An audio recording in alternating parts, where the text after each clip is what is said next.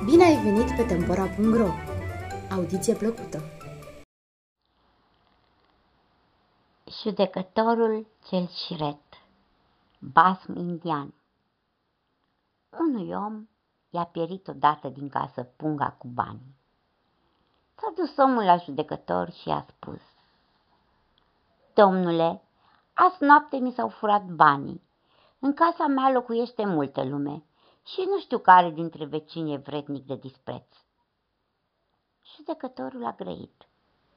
Toți cei ce locuiesc în casa ta să vină la mine la răsăritul soarelui și am să-ți arăt hoțul.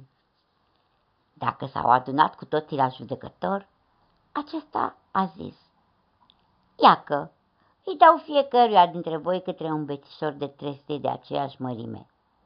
Mâine dimineață să mi le aduceți înapoi. Dar să știți, betișorul celui care a furat banii va crește peste noapte cu un deget. Înspăimântându-se, hoțul a prins a se gândi cum l-ar putea înșela pe judecător.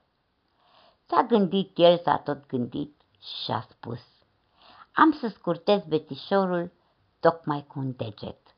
Are să crească peste noapte și o să fie deopotrivă cu celelalte.